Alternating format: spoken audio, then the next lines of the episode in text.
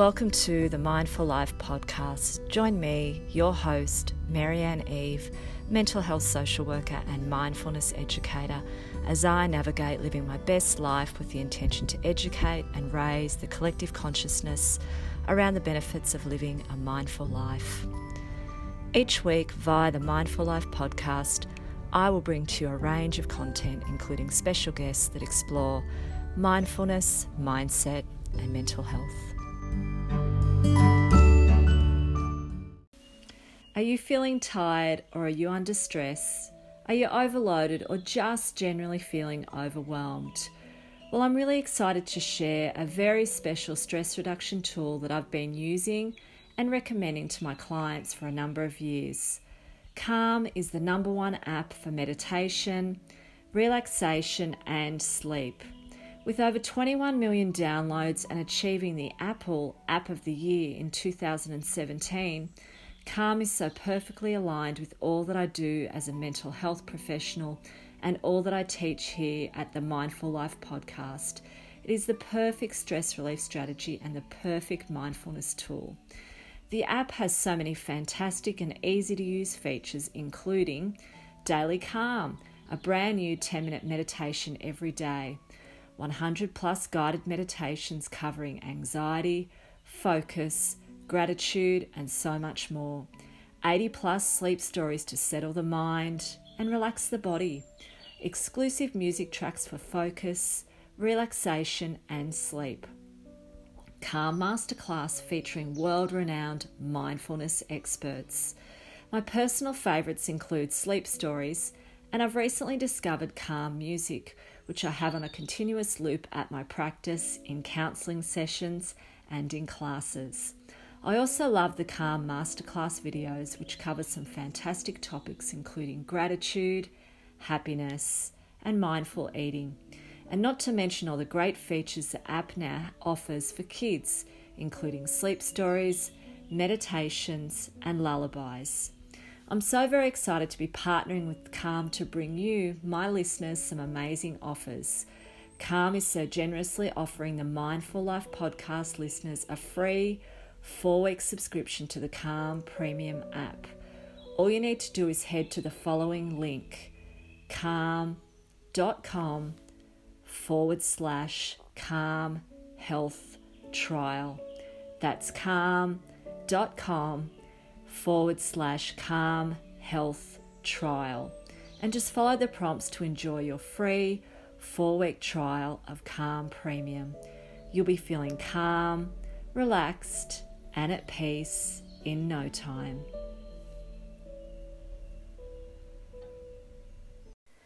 The Mindful Life podcast acknowledges the Wurundjeri people, who are the traditional custodians of the land on which this podcast was recorded we recognise their continuing connection to land, water, and community and pay respect to their elders past, present, and emerging. Hello, and thanks for joining me for episode number 32 of the Mindful Life podcast.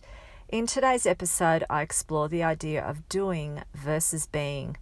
In today's world, many of us spend so much time doing and so little time just being. Constant doing is fast paced, it's future oriented, and it can increase stress levels. Joy is found in being. Being involves presence and slowing down, enjoying the moment. Being is more about quality time and less about clock watching. Being and presence encourages living in the now, decreasing stress, and promoting happiness. So, today I thought I'd have a bit of a chat about this idea of doing versus being. We spend so much of our life doing and so little of our life just being. Being is presence, being is presence in the now. Anyone who knows spiritual teacher Eckhart Tolle's work will have heard of this idea of doing versus being. It's something that he refers to a lot in his works. He explores this idea that doing is generally future oriented and it's very directed by clock time. So, in other words, we are on the clock and we are racing when we are engaged in the doing. So, let's first uh, explore this a little bit, make a bit of a distinction between doing and being. Let's unpack it. So, doing is when we are always undertaking tasks, often mundane, and doing is usually a means to an end. So, we are very future oriented. Being is when we are present in the now, full presence, enjoying this moment, giving 100% attention and presence to the moment we are in. Being is usually engaging in a pleasurable activity, something we enjoy. Children spend a lot of time just being. Playing is the best kind of being. It's us as parents who are often on our children's backs demanding that they engage in the doing. Of course, there is no avoiding the doing. We all need to do the doing in this life, unless, of course, we're living alone somewhere on an island with no responsibilities. Or, although, if this were the case, if we were alone on an island, we'd likely have to engage in some doing, such as collecting our food and firewood, but that kind of doing may be joyous um, and almost cross over into the being. As if you were on an island alone, there wouldn't be much time pressure. So, my point is in the modern world, there really is no escaping the doing, it's unavoidable. And isn't it funny living in a technology rich, modern world where things are meant to be easier and less time consuming? We seem to be engaging in the doing more than ever before and we're more rushed, and life is more chaotic and hectic than ever. We're always on our way to the next task, on our way to the next place. We are overcommitted and we wear our busyness like a badge, almost like a status symbol. And women, particularly, are guilty of this. I've been there too. It's like in the modern world, it's just accepted or even demanded that women do it all. When I say to my clients who are mainly women, what is your self care routine like? I often get told, What is self care? I don't have time for self care. I'm too busy with work, kids, family, and other responsibilities. So, generally, joy is found in being. Some of us might enjoy the doing, but that is pretty rare. And I think that is because we are, we are always on the clock when we are doing. It's rush, rush, rush. We can, of course, inject moments of joy into our doing, for example, listening to our favourite music or a podcast whilst driving. A great example of engagement in just being is when we're on holiday. When on a trip, we'll actually become more aware of our surroundings and actually just be in the now. Look at our surroundings, spend time with loved ones, and we will slow down Clock time is far less important when we're away on holiday, away from our day to day life. And maybe this is why we enjoy being on holiday so much because we're not uh, pushed for time, we're not watching the clock, we get to slow down. So, a lot of my work is with children, and I hear from some of these kids that mum or dad is always too busy to do fun things with them. Mum's always telling them to hurry up or is growling because they're running late or because this, that, or the other hasn't been done. I've lived most of my life, uh, and for a long time, most of my adult life, uh, I lived my life doing. Mornings were crazy. I had a long commute. Evenings were spent making dinner, lunches, cleaning up, or worse still, some nights I worked. But I got to a point where my health, my life in general, and my relationships were being negatively impacted. I began to burn out and I was terribly unhappy. I felt like I was just doing the doing, uh, constantly chasing my tail just to pay the bills. Mornings were so rushed, everyone was so miserable, children were in childcare before sunup. Uh, we rarely took holidays, and I knew things had to change. So I kind of took stock of my life and, and just tried to figure out where I could make some changes.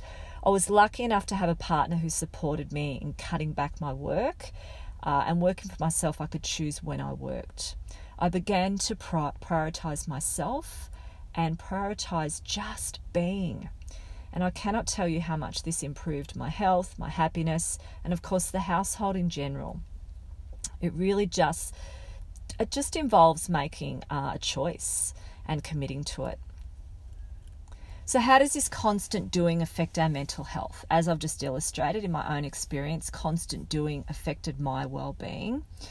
Um, and also, a lot of my clients report uh, that they are under a lot of stress because you know, all they do is go, go, go, uh, spending so much time doing, working, family responsibilities, and not a lot of time just being, just focusing on themselves. So, stress, chaos, the go, go, go, the doing, it's often fast paced, it's future focused, it's clock focused. This can raise our cortisol levels, and cortisol is the stress hormone. And when our cortisol is elevated, we feel stressed, and at worst, we feel anxious. High stress impacts sleep and physical health. People become run down and lacking in motivation, and they become more susceptible to illness. So it's about finding balance. You know, I know we can't all just give up work, we all have commitments. Um, and as I said, we can't avoid doing the doing, but sometimes we need to commit to doing less.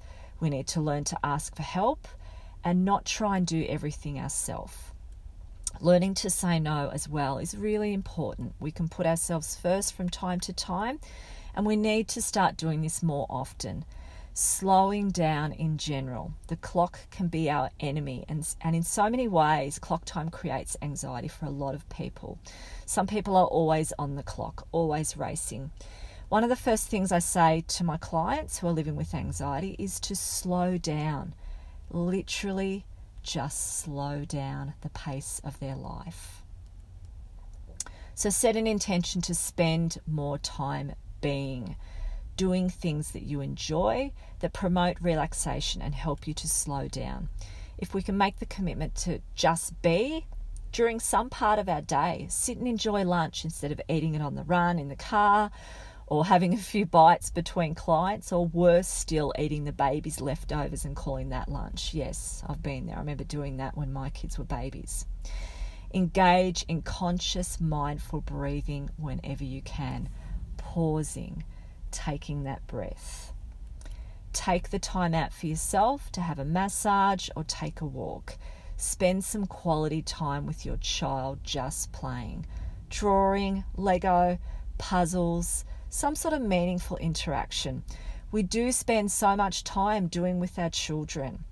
Uh, mornings are crazy, you know. Do your teeth, eat your breakfast, do your hair. It's it's just go go go. And I think slowing down and making that effort to spend time just being with our children and enjoying them.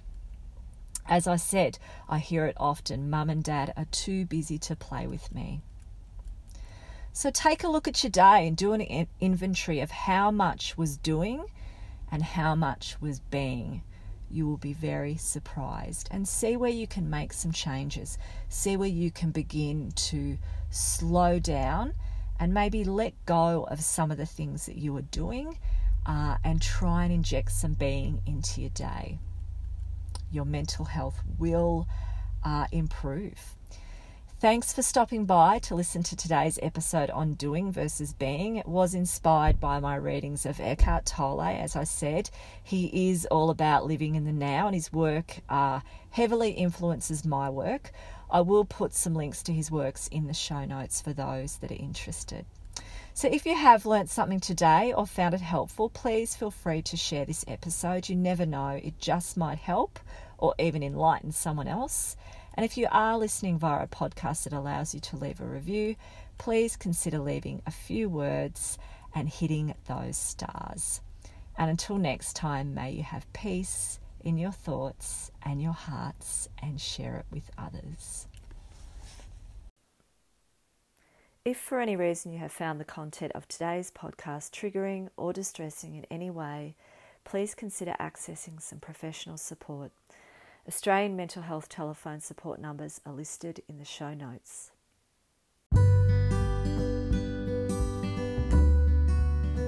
You've been listening to the Mindful Life podcast with your host, Marianne Eve, mental health social worker and mindfulness educator. If you'd like further information or you'd like to connect, feel free to make contact via Facebook or Instagram under the handle Mindful Life Podcast or via email mindfullifepodcast at gmail.com.